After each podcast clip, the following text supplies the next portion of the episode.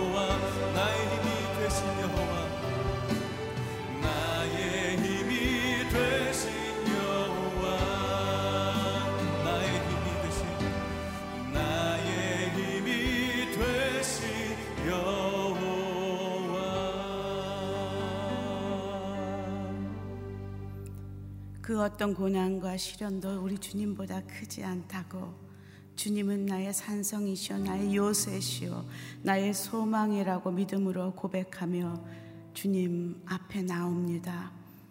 모든 상황 속에서도 주님을 찬양하며 예배하며 주님 나아갑니다. 이 시간 머무는 곳곳에서 우리가 주님을 예배할 때 하나님 이렇게 믿음으로 고백하며 나아가게 도와주십시오.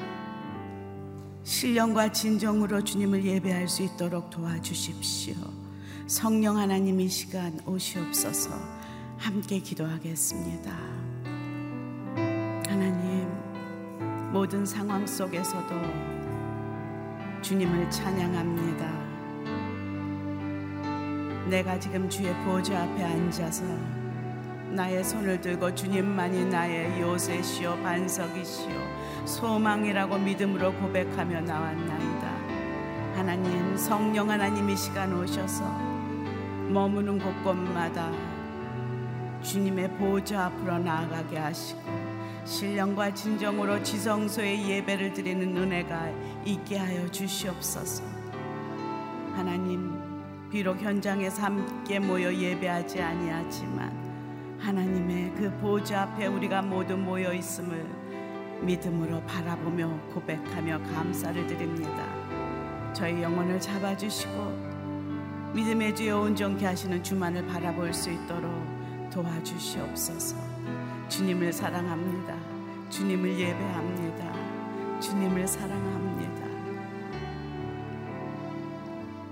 하나님 감사합니다. 이 시간 저희들 곳곳에 흩어져 예배하고 있지만 주님의 영으로 하나 되어 주의 보좌 앞에 지성소 안에 저희가 들어 있음을 주님 앞에 앉아 있음을 고백합니다. 한 마음으로 신령과 진정으로 주님을 예배할 수 있게 하여 주시옵소서. 오늘 말씀을 전하신 이재훈 담임 목사님 기름 부어 주시고 다윗의 장막이 회복되는 귀한 은혜가 말씀 속에서 경험되게 하여 주시옵소서. 예수님 이름으로 기도합니다. 아멘. 할렐루야. 이 시간 CGN으로 또 어, 유튜브 영상으로 예배하시는 모든 분들을 축복하고 환영합니다. 어, 현장에서 함께하지 못하지만 우리 모두 다 주님 보좌 앞에 있는 줄로 믿습니다. 시간 자신의 영혼에게 혹은 또 옆에 사람이 계시면 어, 이렇게 한번 축복했으면 좋겠어요. 예배를 회복합시다. 예배를 회복합시다. 아멘. 예, 오늘 말씀 보도록 하겠습니다. 오늘 말씀은 역대하 29장 27절에서 36절 말씀인데요. 우리 한 절씩 교독하도록 하겠습니다. 히스기야는 제단에서 번제를 올리라는 명령을 내렸습니다. 제사가 시작되자 여호와를 찬양하는 소리가 나팔과 이스라엘 왕 다윗의 악기들의 반주에 맞춰 시작됐습니다. 노래를 부르고 나팔 소리가 울리는 동안 온 이스라엘 회중이 경배하며 절했습니다. 이 모든 것은 번제가 끝날 때까지 계속됐습니다. 제사가 끝나자 왕과 그와 함께 있던 모든 사람은 무릎을 꿇고 경배를 드렸습니다. 히스기야 왕과 그의 신하들은 레위 사람들에게 다윗과 성견자 아삽의 시로 여호와를 찬양하게 했습니다. 그들은 기쁨으로 찬양을 불렀고 고개를 숙이고 경배를 드렸습니다. 히스기야가 말했습니다. 너희가 이제 너희 자신을 여호와께 거룩히 구별했으니 와서 여호와의 성전에 희생 제물과 감사의 제물을 드리라. 그러자 이스라엘 무리들이 희생 제물과 감사 제물을 가져왔고 마음에 원하는 자마다 번제물을 가져왔습니다. 이스라엘 무리들이 가져온 번제물의 수는 수소 70마리, 숫양 100마리, 어린 양 200마리였는데 이 모든 것은 여호와께 드리는 번제물이었습니다. 희생제물로 거룩하게 한 동물들의 수소 600마리, 양 3천마리였습니다. 모든 번제물을 가죽을 벗기기에는 제사장들의 수가 너무 적었습니다. 그래서 그 형제인 레위 사람들이 일을 마칠 때까지 돕고 또 다른 제사장들이 거룩하게 구별되기까지 도와주었습니다. 레위 사람들은 자신을 거룩하게 하는데 제사장들보다 더 열심히 있었습니다. 번제물과 함께 화목제물의 기름도 많았고 번제와 함께 드리는 전제물도 매우 풍성했습니다. 이렇게 여호와의 성전에서 섬기는 일이 갖추어졌습니다. 36장 다 같이 36절 읽겠습니다. 이 일이 갑작스럽게 이루어졌으나 하나님께서 이 일을 위해 준비하셨으므로 히스기야와 온 백성이 기뻐했습니다. 이재훈 목사님께서 거룩하게 구별하고 감사함으로 예배하라 라는 제목으로 말씀 전해 주시겠습니다.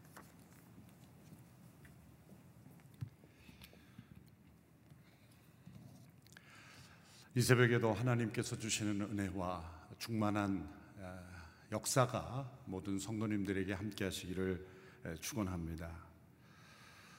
하나님께서 우리의 예배를 기대하십니다. 우리를 창조하신 목적이요 또 우리에게 하나님께서 풍성한 은혜를 부어 주시는 통로이기 때문입니다. 죄인된 인간이 어떻게 하나님 앞에 나아갈 수 있겠습니까?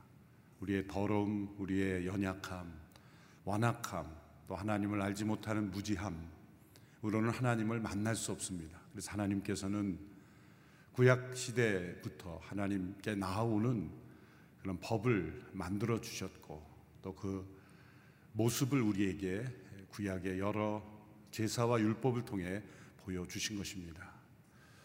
이것은 우리의 의로 하나님을 만나는 것이 아니라 우리의 죄인됨을 하나님 앞에 고백하고 또 하나님께서 받으시는 그 과정을 통하여 하나님의 앞 임재 앞에 나아올 수 있음을 우리에게 말씀하신 것입니다. 하나님께서 아, 다윗을 통해서 참된 예배자의 모습이 무엇인지 우리에게 잘 보여주셨습니다. 그것은 장차 오실 다윗의 후손이신 예수 그리스도 그분을 통하여 우리가 신령과 진리로 예배 드리는 예배자의 모습을 미리 보여 주신 것입니다. 하나님의 영으로 충만한 이 다윗의 예배의 영성 그것이 오늘 우리에게 예수 그리스도 안에서 드려진 참된 예배의 영성의 모습을 미리 보여 주신 것입니다. 그는 왕이었지만 예배자였습니다. 왕으로서의 어떤 정치적 통치보다 예배자로서 또 예배 공동체로서 이스라엘을 바로 세우는 것이 가장 중요한 일이었습니다. 하나님은 이 일을 기뻐하셨고 너희는 먼저 그의 나라와 그의 의를 구하라. 그리하면 이 모든 것을 너희에게 더해 주시리라 말씀하신 그 말씀이 바로 다윗의 삶을 통하여 이미 우리에게 보여진 것입니다. 신령과 진리로 늘 하나님 앞에 나아가 하나님의 뜻을 구하고 하나님께 찬양과 경배를 드리며 감사의 예배를 드리기를 쉬지 아니하는 영혼에게 하나님은 이 순례의 여정에서 필요한 모든 것 하나님께서 공급하신다는 약속을 주셨습니다.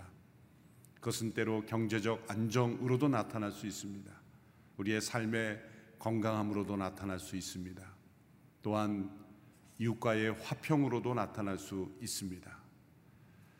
때로는 고난 속에서 우리가 알지 못하는 그런 시험과 또 재난 앞에서 우리는 불평과 또 깊은 갈등 속에 방황하기보다 감사로 승리하고 또 기쁨으로 하나님 앞에 나아갈 수 있는 담대한 믿음을 우리에게 약속하신 것입니다. 오늘은 그 구약의 히스기야 왕의 예배자의 모습을 살펴볼 차례입니다. 히스기야 왕은 다윗의 14대 손입니다. 그는 25살의 왕이 되어 29년간 다스렸습니다. 히스기야 왕에 대한 역대기의 기록 중 가장 눈에 띄는 평가가 있습니다. 그것은 그가 다윗처럼 행했다는 것입니다. 역대하 29장 2절의 말씀을 보면 히스기야는 자기 조상 다윗이 한 것처럼 여호와의 눈 앞에서 옳은 일을 했습니다. 다윗처럼 여호와의 보시기에 옳은 일을 했다.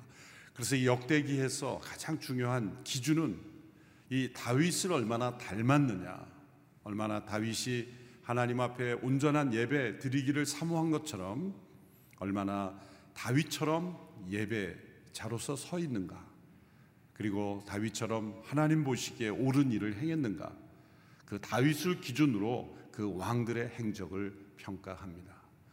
물론 다윗도 완전한 사람이 아니었습니다. 그도 끔찍한 죄를 범했고 또한 우리에게 본이 되지 못하는 모습들이 있었습니다. 완전한 인간이어서가 아니라 그도 죄인이었지만 그 안에는 회개의 심령이 있었고 또 회개를 통해 하나님과의 예배를 회복하고자 하는 간절한 심령이 그에게도 있었기 때문입니다.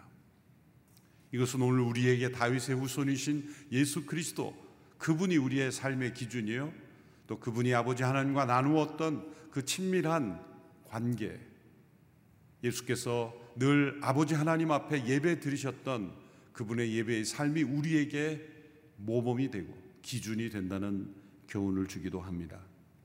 열왕기하 18장 5절에 보면 유다의 여러 왕 중에서 히스기야처럼 하나님 여호와를 의지한 왕이 없었다고 말씀합니다. 다윗 이래로 21명의 왕들이 있었는데 유다 왕국에서 가장 하나님께 합당하게 하나님을 의지한 왕이었다라는 평가가 있는 것입니다. 왜 하나님께서 히스기야를 이렇게 평가할 수 있었습니까? 히스기야는 왜 이런 평가를 받았을까요? 그것은 더러워진 성전을 청결하게 하고 예배를 회복하는 일에 가장 앞장서 헌신하였기 때문입니다. 이것이 다윗을 닮은 면이요 또 하나님 보시기에 옳은 일을 행했다라고 평가받은 이유인 것입니다. 그가 여러 외교 관계를 통해서 나라를 부강하게 했다든지 아니면 또 다른 나라가 이루지 못하는 어떤 업적 성취를 했다든지 그런 평가가 아닙니다.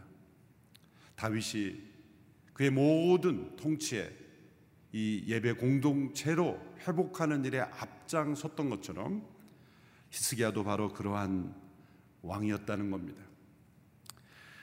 그가 물려받은 나라는 우상으로 물들어 있었습니다.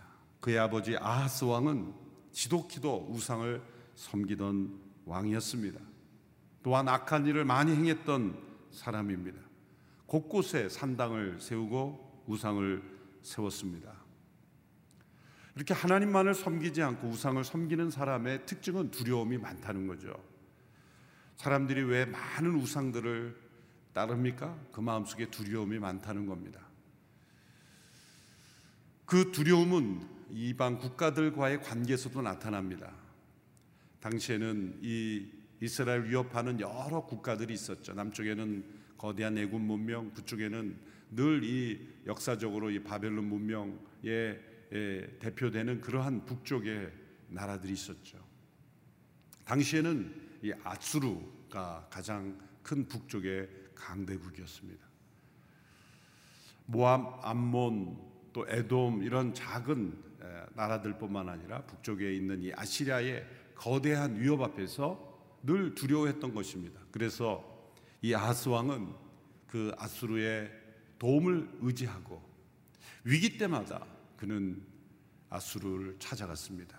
뇌물을 바쳤습니다. 심지어 성전에 있는 금, 은, 왕궁에 있는 그런 재물까지도 다 뇌물로 갖다 바쳤습니다.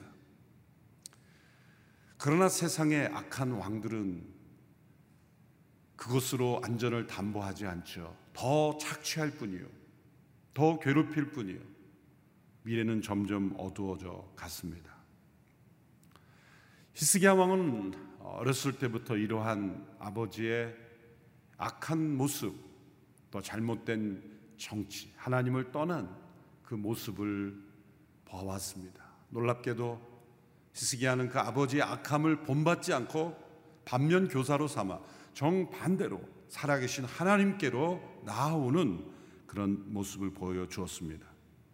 그러면 그는 25살의 왕이 되었지만 그 20대의 나이가 무색하게 그는 개혁을 일으켰습니다.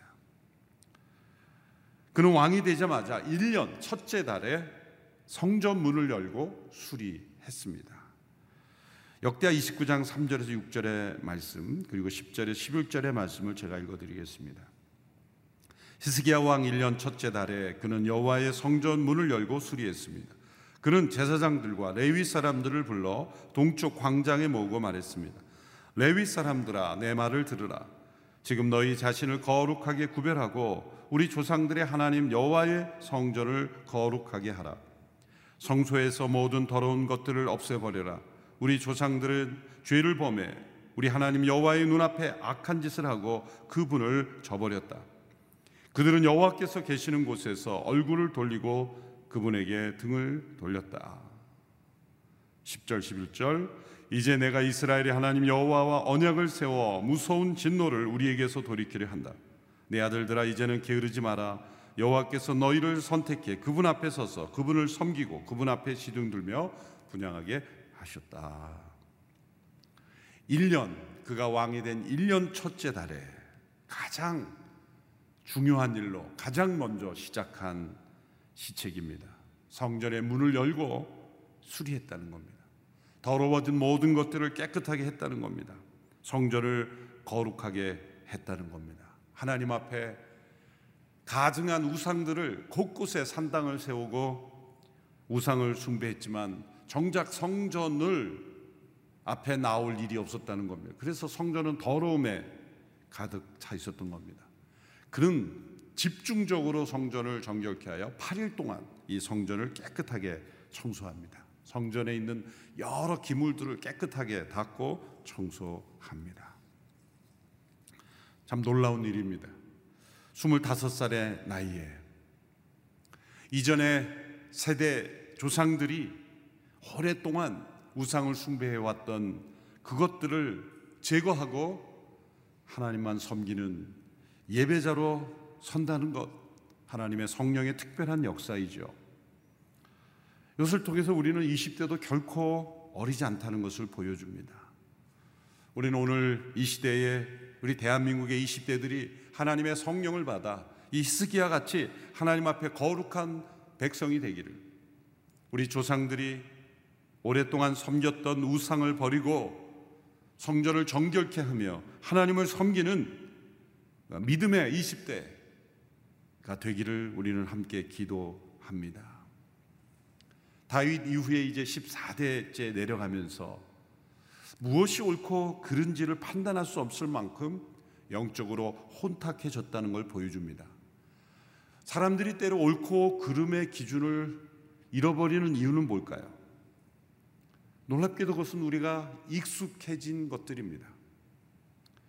사람들은 우리가 오랫동안 익숙하면 옳고 그름을 내가 얼마나 익숙했는가로 판단합니다. 오랫동안 지켜보고 오랫동안 익숙하게 살아온 그 환경 속에 우상이 숨어 있고 우리가 하나님 앞에 옳지 않은 모습이 있다는 것을 알지 못하게 됩니다. 인간은 교묘하고 교만하고 악하여서 자신이 편안해지고 자신이 익숙해지면 그것을 옳은 것이라고 그렇게 주장하는 것입니다. 히스기야 신 전에 이 전에 왕들은 그러했던 것입니다. 어느 순간부터 옳고 그름의 기준이 없어지고 하나님 보시기에 옳은 것이 무엇인지를 따지지 않고 내가 익숙하면 옳은 것이라고 그렇게 생각하기 쉽습니다. 하나님의 백성들의 공동체인 교회도 하나님 보시기에 무엇이 옳은가를 따지기보다 오랫동안 교회가 익숙해 오면 옳은 것이라고 생각합니다. 그래서 과거의 전통을 옳은 것이라고 그렇게 여겼던 것입니다. 최근 며칠 전에 루터의 삶을 다룬 영화를 집에서 봤습니다. 책으로도 읽었고 또 루터의 그 유적지도 방문해 보았고 종교개혁을 일으킬 그 루터의 삶에 대해서 머릿속으로 잘 알고 있었는데 영화로 되어 있는 그 루터의 그 모습을 다시 한번 보게 되었습니다. 결국 루터가 직면했던 그 엄청난 장벽은 무엇입니까? 당시에 사제들이 면제부를 팔면서 이것이 먼저 죽은 영혼들의 구원에 도움이 된다. 라고 가르쳤던 그 가르침에 대한 반발로부터 시작하지 않았습니까? 네, 로만 교학청은 오랫동안 익숙해온 그리고 그들의 재정에 도움이 되었던 그 면죄부를 비판하는 루터를 당신의 말이 옳다라고 정직하게 말하지 않고 오랜 전통으로 마틴 루트의 옳은 주장을 무너뜨리려고 했던 것입니다. 교회 역사에서 이러한 일들이 얼마나 자주 일어납니까? 우리가 익숙한 전통이 하나님의 정통, 하나님의 옳은 진리를 무너뜨리려는 그러한 일들이 얼마나 많습니까?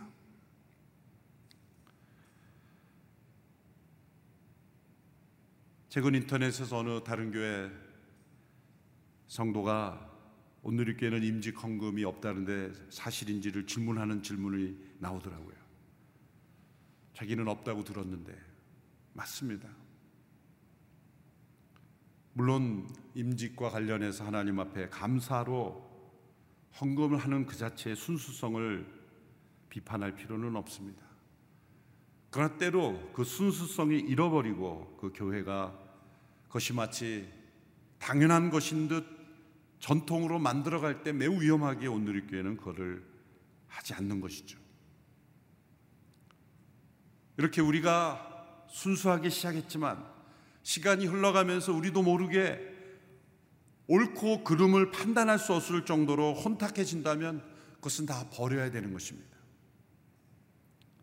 로마 교황청 것을 버리려 하지 않았습니다. 루터는 목숨을 내걸고 보름스 국회 앞에 그는 판단을 받을 때 Here I am. 제가 여기 있다. 저는 진리의 편에 서 있다. 하나님께서 보시기에 옳은 편에 나는 서겠다. 바로 이 히스기야처럼 그렇게 하나님의 진리를 붙잡고 옳지 않은 전통에 대하여 도전한 것입니다. 이것이 하나님 보시기에 옳은 것이었습니다. 그래서 하나님께서는 루터를 사용하셨고 오늘 우리가 믿는 이 신앙의 기초를 다시 회복할 수 있는 성경적 신앙으로 다시 돌아갈 수 있는 길이 열렸던 것입니다. 오늘 우리 시대의 한국 교회에 어쩌면 옳고 그른지를 잘 판단할 수 없는 영적으로 혼탁해진 우상이 무엇인가? 히스기야가 25살의 왕이 되어 문을 열고 성전을 청소해야 될 바로 그 청결케 해야 될 것은 무엇인가? 그것을 우리가 깨닫고 정결케 해야 하는 것입니다. 오랜 시간 익숙한 것이 옳은 것이 아닙니다. 오늘 우리는 옳고 그름을 무너뜨리는 엄청난 이 세속의 사상과 문화와 싸우고 있습니다. 남자와 여자 그 외에 다른 성은 존재하지 않는 옳은 것이 아닌 틀린 것을 옳게 만들려는 엄청난 이 시대의 흐름 속에 있습니다. 그러한 기준이 무너진 이 사회가 얼마나 혼란스럽게 되어가고 있는지를 우리는 지켜보면서도 여론과 시대의 흐름이라는 이유로 인권이란 이름으로 옳고 그름을 판단해 주는 기준을 무너뜨리는 이 엄청난 시대의 우상과 싸워야 하는 것입니다. 바로 히스기야의 믿음이 우리에게 필요한 것입니다. 그리고 이 나라를 정결케 해야 하는 것입니다. 히스기야는 성전을 정결하게 하는 청소를 마치자마자 번제를 드렸습니다. 청소하는 것 자체가 목적은 아니죠. 청소한 이후에 합당한 성전에서의 예배가 드려지는 것이 목적이기 때문입니다. 그래서 그는 정결케 하는 것을 빨리 8일 만에 그 정결케 하는 청소를 마치고 번제를 드립니다. 번제란 레위기에 나타난 하나님께서 알려주신 다섯 가지 제사 중에 첫 번째 제사입니다. 이 번트 오퍼링 이거는 모든 것이 다 불태우는 제사, 온전한 헌신의 제사입니다. 아무것도 남기지 않고 다 모든 것을 불태웁니다. 소재는 제사장에 돌아갈 분깃이 있습니다. 곡식으로 드리는 제사이기에 일부를 이 제사장에게 나누어 줍니다. 화목제는 제사장뿐만 아니라 제사를 드리는 사람까지도 나누어 가질 것이 있습니다. 그래서 교제의 제사, 펠로십 오퍼링이라고 말하기도 합니다. 화목제 그것은 우리가 함께 하나 되어 하나님과 제사장과 그리고 제사 드리는 자들이 다 하나 되어 식사하는 제사입니다. 이것이 예수 그리스도께서 우리의 화목제물 되심을 설명하며 성만찬의 예배로 우리에게 이어지는 것입니다. 그리스도께서 화목 제물이 되셨기에 우리는 그분을 먹고 마심으로 하나님과 예배 드릴 수 있는 예배자가 되온 것입니다. 이 번제는 가장 중요한 첫 번째 제사이며 그리고 이 예배의 절정 그것은 온전한 헌신입니다. 모든 것을 다 하나님 앞에 드린 것, 우리의 분깃, 우리에게 나누어 준 하나님께서 우리에게 어떠한 것을 공급하지 않으실지라도 감사하며 하나님께 경배하는 제사, 헌신의 제사입니다. 이 번제를 드린 것입니다. 그런데 이 시스기의 놀라운 점은 여기서 나타납니다. 이 번제를 드릴 때 찬양과 경배를 이 번제가 시작되면서부터 함께 드리도록 한 겁니다. 오늘 본문 29장 27절 30절의 말씀을 보십시오. 히스기야는 제단에서 번제를 올리라는 명령을 내렸습니다. 제사가 시작되자 여호와를 찬양하는 소리가 나팔과 이스라엘 왕 다윗의 악기들의 반주에 맞춰 시작됐습니다. 노래를 부르고 나팔 소리가 울리는 동안 온 이스라엘의 회중이 경배하며 절했습니다. 이 모든 것은 번제가 끝날 때까지 계속됐습니다.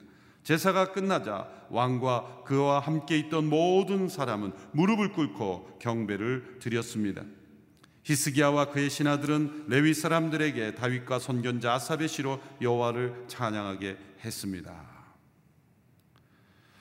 번제가 시작되면서부터 이 여호와를 찬양하고 나팔과 악기들의 반주에 맞춰 경배가 계속되게 했다는 겁니다. 그리고 그 번제가 끝난 이후에 다시 히스기야와 신하들은 다윗과 아삽의 시, 곧 오늘 우리가 시편으로 고백하는 그 시편으로 다시 하나님을 찬양했다는 겁니다. 이것은 어디서 배운 것일까요? 다윗 왕의로부터 하나님의 계시를 받아 제정한 다윗의 전통을 다시 회복한 겁니다. 레위기의 제사 율법에는 번제를 드릴 때 또 혹은 다섯 가지 제사를 드릴 때 이렇게 찬양과 경배를 함께 하라는 기록이 없습니다. 레위기 율법에는 이것은 다윗으로부터 새롭게 추가된 것이죠. 그래서 오늘 말씀에 보면 다윗의 명령, 하나님께서 다윗에게 주신 그러한 명령을 따라 히스기야가 했다. 히스기야는 20대 젊은 왕이었지만 14대 전에 있었던 이 다윗 왕의 전통에 대한 깊은 통찰과 역사에 대한 안목이 있었던 것이죠. 그는 과거의 역사에 뿌리를 알고 있었던 겁니다. 그래서 이 번제가 드려질 때 제사를 드리는 자들은 제사를 드리고 노래하는 자들은 노래하고 악기를 연주하는 사람 연주하고 나팔을 부는 사람은 나팔을 불고 이 모든 것이 어우러져서 성전 예배가 회복이 되었던 것입니다. 바로 다윗이 하나님께 명령을 받아 행했던 이 놀라운 예배의 감동을 회복했던 겁니다. 그래서 25절에 보면 다윗과 왕의 선지자 갓과 예언자 나단이 정해준 대로 다윗 시대 그 시대 선지자 갓과 나단을 통해서 주신 하나님의 계시 다윗 시대에 주었던 이 예배에 대한 계시를 이어받아 회복하였던 것 단지 우상을 제거하는 것에 그치는 것이 아니라 다윗을 통해 주신 이 하나님의 축복을 예배에 대한 그 모습을 보여주었다. 그리고 번제가 다 끝난 뒤에도 왕과 그 신하들이 무릎을 꿇고 경배를 드리며 오늘 우리에게 주어진 이 시편들로 다시 고백하며 찬양했다는 겁니다. 거기서 그치 않았습니다. 이 번제와 이 경배가 다 마침 마지막이 감사의 제물을 드리는 것으로 마무리하였습니다. 백성들이 자원하는 마음으로 드려지니 감사의 제물들의 숫자까지 나옵니다. 수소 70마리, 순양 100마리, 어린 양 200마리가 번제물로 드려졌고 감사의 제물로 드려진 제물이 수소가 600마리, 양 3천마리가 드려졌다. 그런데 이 번제물과 감사의 물이 너무 많아서 이 제사장들이 처리할 숫자가 부족할 정도였다. 그 일을 감당하기 어려울 정도였다. 늘 이 하나님께 드리는 예배 공동체의 모습은 바로 이런 모습입니다.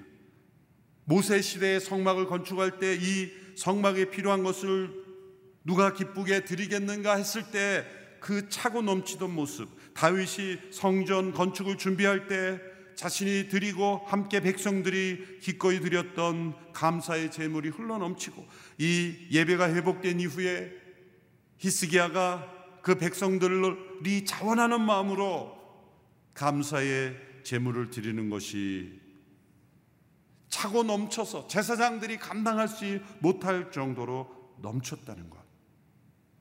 여러분 우리가 어떤 모습으로 예배 드려야 될지를 너무나 잘 보여주는 것이죠.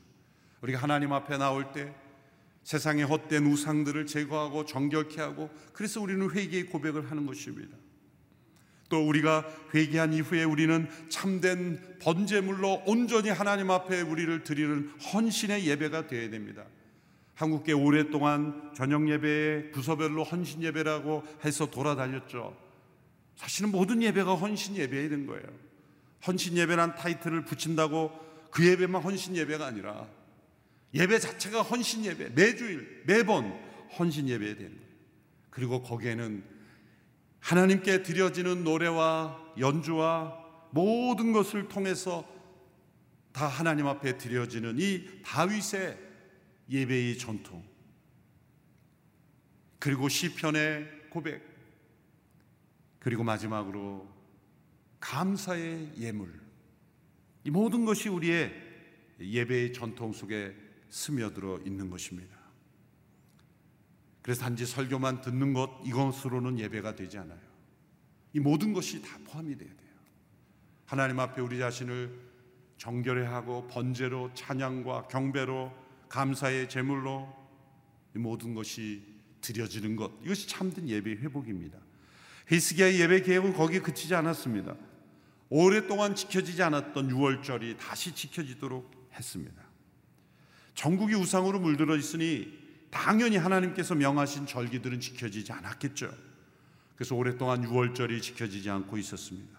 유월절이란 하나님께서 정하신 절기들의 시작이죠. 출애굽을 통해 보여주신 이 구원의 은총을 기억하고 살아계신 하나님을 예배하는 절기의 전통. 유월절이 지켜지지 않았다는 건 그 뒤에 따라오는 무교절, 오순절 모든 절기들이 다 지켜지지 않은 거죠. 유월절이라고 할 때 그것만 의미하는 것이냐. 유월절로 시작되는 절기들 이렇게 생각하시면 됩니다. 히스기야는 이 유월절도 다시 회복하게 했습니다. 그 결과 역대기는 히스기야를 이렇게 요약하여 평가하고 있습니다. 역대하 31장 20절, 21절의 말씀입니다. 히스기야가 이 일을 했습니다. 그는 유다 온 지역에서 하나님 여호와 앞에 선하고 올바르고 충성된 일을 했습니다. 하나님의 성전을 섬기는 것과 율법과 계명에 순종하는 것에 있어서 그는 하나님을 찾았고 온 마음으로 일했습니다. 그래 그는 번영하게 됐습니다. 마지막에 번영이란 단어가 나오고 해서 아, 번영하려면 이렇게 되는구나 그렇게 생각 말씀을 읽으시면 안 됩니다. 제일 앞에서 우리는 방점을 찍어야 합니다. 여호와 앞에 선하고 올바르고 충성된 일을 했습니다. 하나님을 섬기는 것 이건 예배로 해석할 수도 있어요. 하나님께 예배드리는 것 율법과 계명에 순종하는 것에 있어서 그는 온 마음을 다했습니다. 우리는 거기까지만 읽어도 돼요. 그 이후에 번영하게 하는 것, 평안하게 하는 것, 또 강한 건하게 되는 것, 이거 하나님께서 더해 주신 플러스 축복인 거예요. 이 뒤에 나오는 것이 없어도 우리는 하나님 앞에 선하고 올바르고 충성되고 하나님을 섬기고 율법을 순종하는 그리고 온 마음으로 하나님을 찾는 이 예배 회복을 이루는 일이에요. 우리는 가장 온 마음을 다하여 행해야 할 것입니다. 하나님은 참된 예배자로 참된 예배 공동체로 하나님 앞에 나오는 이 백성들을 결코 버려두지 않습니다. 위기와 재난 앞에서 예배로 하나님 앞에 나오는 이들을 하나님은 반드시 지켜주시고 하나님의 살아계심을 보여줄 줄로 믿습니다. 이 위기의 때에 한국, 대한민국의 위기, 또한 한국교회 위기 앞에 우리는 바로 이 히스기야가 행했던 그대로 행하면 되는 것입니다. 우리 자신을 정결케 하고 성전을 정결케 하고 참된 헌신의 예배를 드리고 또 하나님 앞에 합당한 감사와 찬양의 경배를 올려드리고 합당한 예물을 올려드리고 우리가 잃어버렸던 영적 절기들을 다시 회복하는 것. 그럴 때 하나님께서 한국 교회를 다시 사용하실 줄로 믿습니다. 코로나로 인한 이 많은 어려움 속에서 때로 우리의 마음이 답답해지고 또 누군가에게 책임을 묻고 막 비난하고 사실 그런다고 이 상황이 해결되는 것이 아닙니다. 오늘 우리의 마음 속에 진정 하나님께 드리는 예배의 영성을 회복하라는 하나님의 사인입니다. 이 모든 시험 속에 이 모든 고통 속에서 참된 예배자로 그리고 이 히스기야 그 백성들이 올려들었던 것처럼 감사로 하나님 앞에 올려드리는 우리가 될 때 하나님께서는 이 나라와 민족 한국교회를 회복시켜 줄 줄로 믿습니다. 그래서 이 아침에는 우리가 하나님 앞에 감사드리기 원합니다. 하나님이 재난의 상황도 감사합니다. 우리가 해결하기 어려운 이 시련도 감사합니다. 이 시험이 다 지날 때까지 우리 매일매일 예배자로 살겠습니다. 하나님은 보시기에 옳은, 올바른, 충성된 그런 예배자로 서겠습니다. 오늘리교회 모든 성도들이 한국교회 모든 성도들이 참된 예배의 공동체로 나가겠습니다. 우리가 익숙했던 모든 전통을 붙잡고 살아가지 않고 진짜 붙잡아야 될 이 정통, 옳은 하나님 앞에 합당한 진리만 붙잡겠습니다. 진리에 합당하지 않은 모습은 모두 다 변화시키겠습니다. 끊어버리겠습니다. 그렇게 나가는 우리 모두가 되기를 축원합니다. 오늘 말씀을 맺으며 이 찬양을 함께 드립니다. 감사해 시험이 닥쳐올 때 주님께서 이 고통 속에 함께하고 계십니다. 시험이 찾아오는 이 기간 동안 참된 예배자로 나갈 때 주님의 성령이 우리를 인도하실 줄로 믿습니다. 함께 찬양하며 나아가겠습니다.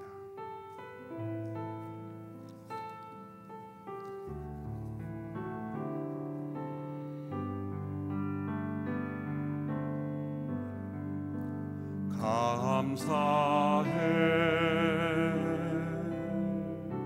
시험이 닥쳐올 때에 주께서 인도하시니 두려움 없네. 또 감사해. 고통이 찾아올 때에 주께서 인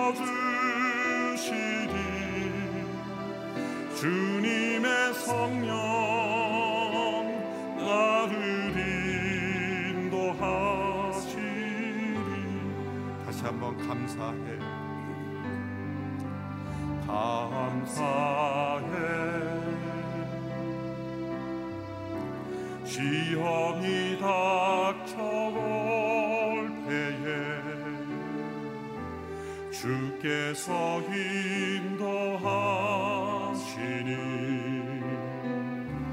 두려움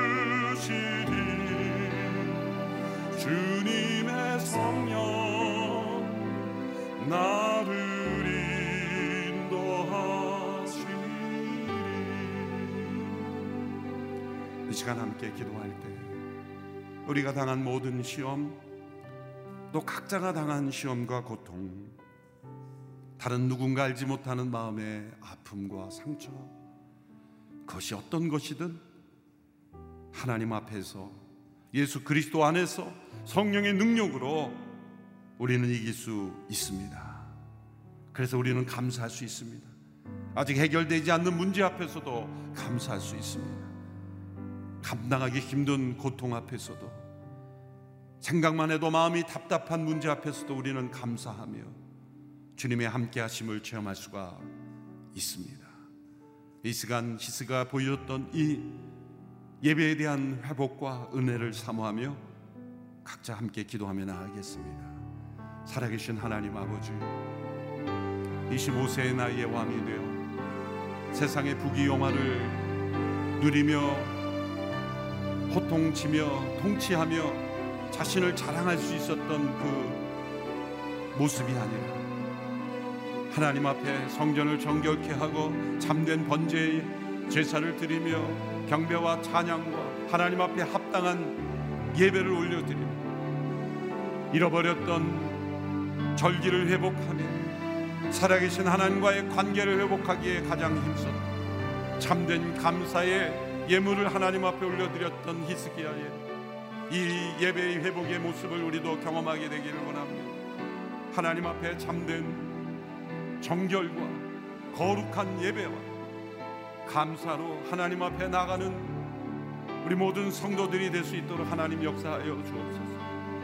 뉴스를 듣기만 해도 마음이 답답해지고 우리의 마음이 참으로 답답하고 억울하고 힘든 가운데 있어. 그러나 하나님이 살아계시며 이 모든 상황에 하나님이 주인 되시며 하나님이 역사하고 계시며 이 모든 과정을 통하여 우리에게 참된 예배를 회복하기를 원하시며 거룩을 회복하기를 원하시며 참된 기도를 회복하기 원하시는 하나님의 뜻을 깨닫고 분별하며 겸손히 하나님 앞에 예배자로 나가는 저희들이 되기를 원하며 주님 한국 교회를 붙잡아 주시고 감사로 하나님 앞에 참된 예배자가 되게 하시고 우리 안에 오랫동안 익숙했던 모든 전통이라는 이름의 헛된 우상들, 잘못된 전통들, 제도들, 헛된 생각들, 모든 헛된 제도들이 다 정결케 되며 하나님 앞에 합당한 모습으로 나가는 저희들이 되게 하여 주시옵소서. 하나님께서 기뻐하시고 여호와 보시기에 옳은 선한 충성된 교회들로 변화되게 축복하여 주시기를 원합니다. 말씀의 능력을 잃어버리고 기도의 능력을 잃어버리고 예배의 축복을 잃어버리고 휩쓸리는 교회 되지 않게 하시고 하나님의 성령과 능력 가운데 다시 한국 교회가 예배의 축복 능력을 회복하게 축복하여 주시옵소서. 속히 코로나19 바이러스가 종식되게 하시고 하나님의 은혜로 함께 모이는 예배가 회복되게 하시고 예배당 예배가 회복되게 하시며 모든 성도들 우리의 자녀들에 이르기까지 소중한 예배의 축복을 다시 회복하게 축복하여 주시옵소서.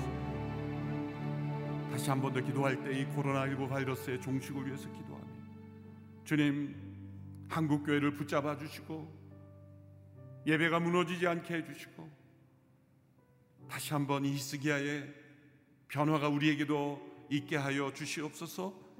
이 코로나19 바이러스의 종식과 회복을 위하여 다시 한번 기도하며 나갑니다. 살아계신 하나님 아버지, 코로나19 바이러스를 속히 끊어주시기를 원합니다. 우리가 하나님 앞에 간구하며 회복하며 나가기를 원합니다.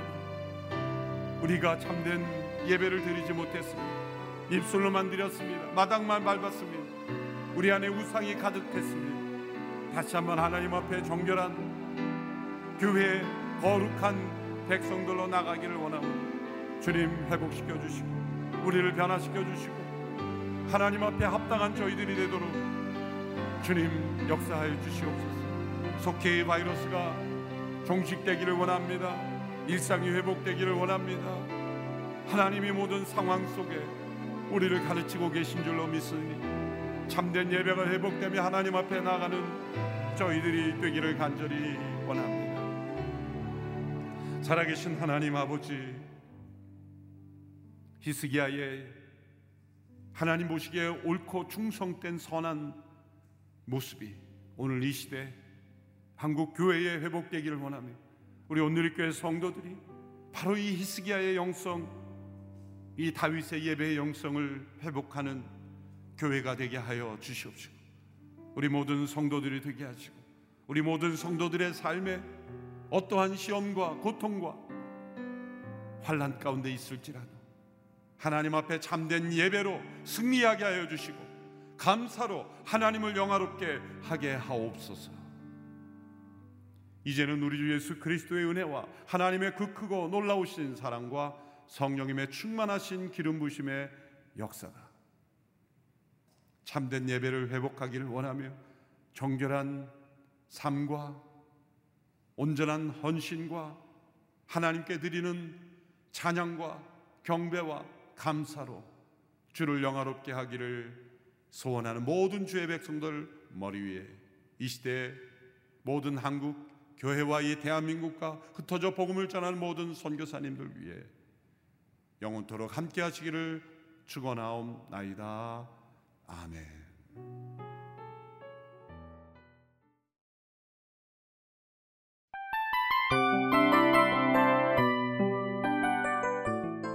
이 프로그램은 청취자 여러분의 소중한 후원으로 제작됩니다.